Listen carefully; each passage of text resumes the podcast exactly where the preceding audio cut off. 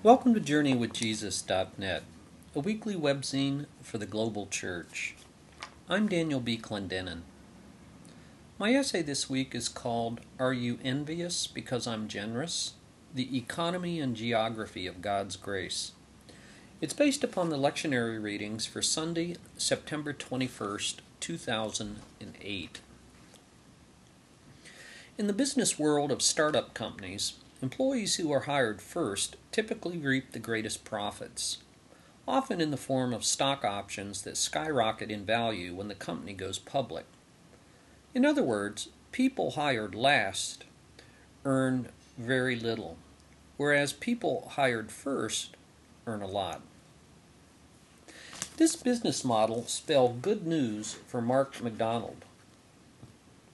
Mark McDonald was hired as Microsoft's first salaried employee in 1976. He wore badge number 00001. He left the company in 1984 because he said Microsoft had gotten quote unquote too big. At the time, Microsoft employed 400 people. Today, it employs 55,000 people in 85 countries. Still, Mark McDonald is forever famous as Microsoft's so called first employee. Such are the ways of the world, and more power to Mark and the fortunate few like him. But in the Gospel for this week, from Matthew chapter 20, Jesus tells a story to remind us that the kingdom he inaugurated is very different than the business models of most startup companies. As he so often did, his punchline shocked his listeners with a radical reversal that subverted conventional wisdom. If we listen carefully today, it should shock us too. In the parable of the workers in the vineyard, a foreman hired laborers early in the morning and then successively throughout the day at the third, sixth, ninth, and eleventh hours. A 12 hour day of manual labor with the burden of the work in the heat of the day is a long, long day. That evening, the foreman settled accounts, paying those who had worked a meager one hour the same as those who had worked 12 hours. Imagine if Microsoft hired you this afternoon as employee number 55,001 and then, after the interview, informed you that your salary would be the same as Mark McDonald's, or maybe even the same as Bill Gates's, the, thir- the world's third richest person, with a net worth of about $58 billion. You might be thrilled at this turn of events, but Mark McDonald wouldn't be. The shareholders wouldn't be happy either nor were the laborers who had worked twelve hours. The parable that Jesus told says that, quote, they grumbled against the landowner. Jesus responded that in God's upside down kingdom, the last will be first, and the first will be last. Matthew 20, 16. Since he had just made this exact point two chapters earlier in Matthew chapter 19, 30, he seems to be reinforcing a point that's near and dear to his heart. His point is not one about profit margins or minimum wage laws, but rather about the lavish generosity of God's grace in contrast to the meritocracy that characterizes so many human relationships. He cut to the quick when he responded to the grumblers in chapter 20, verse 15 Are you envious because I am generous? The Jesus way, in other world, words, is a world of grace and not merit. Status reversal instead of status reverence. Undeserved generosity rather than pay for services rendered. The Old Testament reading for this week provides an apt illustration of Jesus' parable. When God had compassion on the pagan Ninevites, we read in Jonah chapter 4 2 that he complained bitterly. I knew that you were a gracious and compassionate God, slow to anger and abounding in love, a God who relents from sending calamity. God's prophetic call had come to Jonah, telling him to go to Nineveh and preach a message of repentance.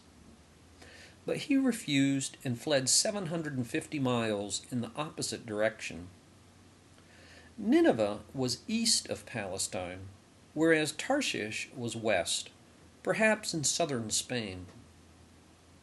It's easy to criticize another person's disobedience, even a flagrant disobedience like that of Jonah's, until we know or experience their own situation. Consider, for example, the enormity and difficulty of what God had asked Jonah to do. Nineveh was the capital city of Assyria, Israel's traditional enemy and eventual conqueror. With a population of 120,000, some classical accounts say that it was the largest city in the world in its day. The text tells us that its pagan sinfulness was legendary, and so was its cruelty. According to the French sociologist Jacques Ellul in his book The Judgment of Jonah, it was the people which scorched its enemies alive to decorate its walls and pyramids with their skin. Yahweh had asked Jonah to go to this city and preach repentance. It was like perhaps asking a French person to go to Berlin to preach repentance in 1942. The task felt impossible, and so Jonah fled. Jonah was not just fleeing an unpleasant calling. We read in chapter 1, verse 3 that he was fleeing from the Lord, a fact which he freely admitted to the sailors on board the ship he hopped. He then descended into a suicidal death wish, the first of three such death wishes. Remarkably enough, and here's a prophetic word of grace for us today God didn't desert Jonah to his disobedience or give him up to his own poor choices. Instead, Jonah chapter 1 verse tells us 1 7 tells us that the Lord provided. The provision was a fish that swallowed, saved, and then vomited Jonah back on shore. Sometimes God's gracious provision does not even wait for us to turn around. He even takes a suicidal death wish like Jonah's and turns it into an occasion of grace and provision. And so Jonah was saved. God's prophetic word came a second time to Jonah and this time he obeyed. He traveled to Nineveh and preached to Israel's pagan conquerors. It took three days, and then the unthinkable happened. The city famed for cruelty and wickedness believed the message and repented. The king proclaimed a national day of civic repentance. Nineveh, we read in the text, despite its wickedness, cruelty, and enemy status, was, quote, a city important to God, chapter 3, verse 3. A city for which he had great compassion, 3, verse 10. And a city that attracted his tender concern, chapter 4, verse 11. Just as God did not desert Jonah to his own disobedience, he did not desert a pagan enemy like Nineveh. Jonah complained bitterly about God's lavish love toward a sworn enemy. His disobedience to God's initial call was one thing, perhaps understandable due to the magnitude and improbability of the task. But there's something dark in his second failure. Why do we sometimes prefer misfortune for others, divine judgment, rather than God's shalom for everyone? We know that in some sure and certain way, God loves all people equally. But the parable of the workers in the vineyard that, dem- that demotes the first to the last and elevates the last to the first, along with Jonah, who complained about God's tender love for Israel's bitter enemy Nineveh, they remind us that he somehow has a special love for the least, for those whom we normally exclude, reject, and even hate. the geography of divine grace that embraces Nineveh, and the economy of his love that pays a full day's wages for one hour of work confound our puny human metrics that complain about divine generosity. Instead, we should celebrate. And for further reflection, watch the Danish film from 1988 called Babette's Feast. The story is set in the late 19th century and takes place in a small fishing village on the dank and dreary Jutland coast of Denmark. In the film, a band of dour Christians learn the meaning of God's extravagant grace from a most unlikely source. And for books, see Brennan Manning, The Ragamuffin Gospel. Might we compare Baghdad to Nineveh, as in Jonah 3, verse 3, we read, Cities important to God? And finally, have you ever regretted God's favor to an undeserving person, like the workers hired first, or like Jonah complaining about Nineveh's repentance? Are you envious because I am generous? The economy and geography of God's grace. For books this week, I review Jean Dominique Bauby, The Diving Bell and the Butterfly, New York Vintage Books, 1997, 131 pages. Jean Dominique Bauby had it made, or so he thought. At age 43, he was the editor of Elle magazine, cynical and a stranger to failure. Then he had a massive stroke that left him in a coma for three weeks. When he awoke, he suffered from a rare neurological disorder called locked in syndrome. He could hear a little, and his brain worked fine, but otherwise he was totally paralyzed and couldn't speak. He could only blink with his left eye. With his one good eye, Bauby dictated this remarkable memoir, letter by letter, to an amanuensis. A speech therapist devised a chart with the letters of the alphabet arranged by frequency of use. And as she spoke the letters, Bauby would blink for the letter he wanted. Though locked in the heavy diving bell of his useless body, his imagination soared as playfully as the butterflies that fluttered inside his head. Bauby's memoir consists of what he calls his bedridden travel notes. He lost 66 pounds in 20 weeks. When a fly landed on his nose, he wiggled his nose to no avail, only to conclude that, quote, Olympic wrestling is child's play compared to this, end quote.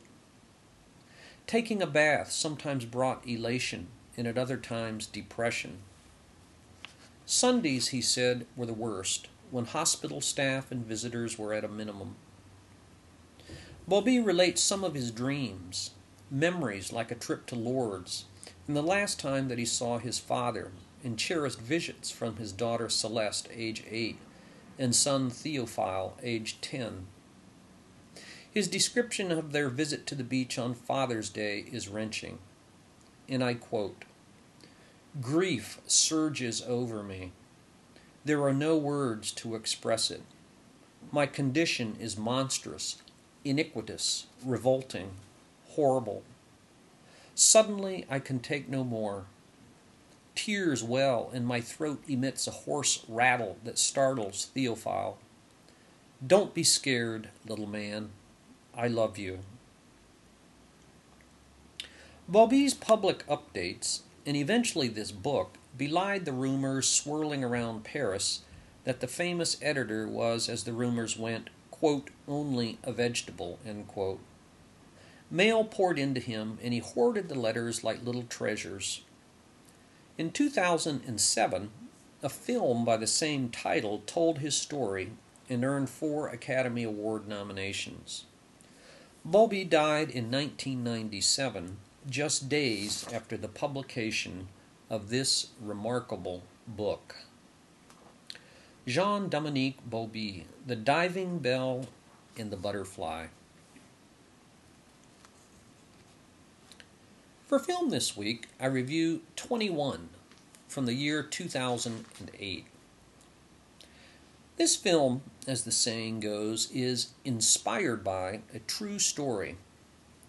That true story is told in the book Bringing Down the House, the inside story of six MIT students who took Vegas for millions from the year 2003. In that real life story, the MIT blackjack team devised a complex scheme of card counting disguises, and hand signals to win $4 million in Vegas before the heavy hand of the casino security gave them the boot. This film follows that outline, but it's a pale imitation of a genu- genuinely interesting tale of greed, intellect, and emotion.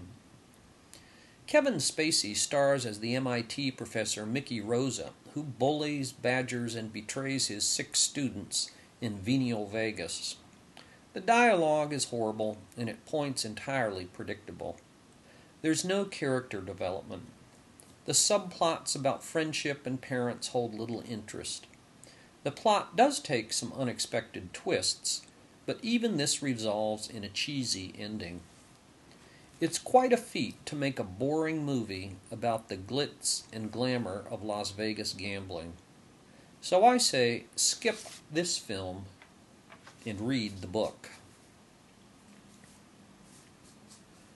And finally, for this week, we've posted a favorite poem of mine by Henry Vaughan. Henry Vaughan lived from 1621 to 1695. He was a Welsh poet and physician. The title of the poem is called Revival.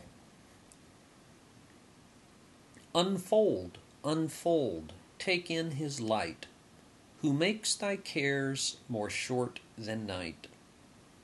The joys which with his day star rise, he deals to all but drowsy eyes. And what the men of this world miss, some drops and dews of future bliss. Hark how his winds have changed their note and with warm whispers call thee out. The frosts are past, the storms are gone, and backward life at last comes on.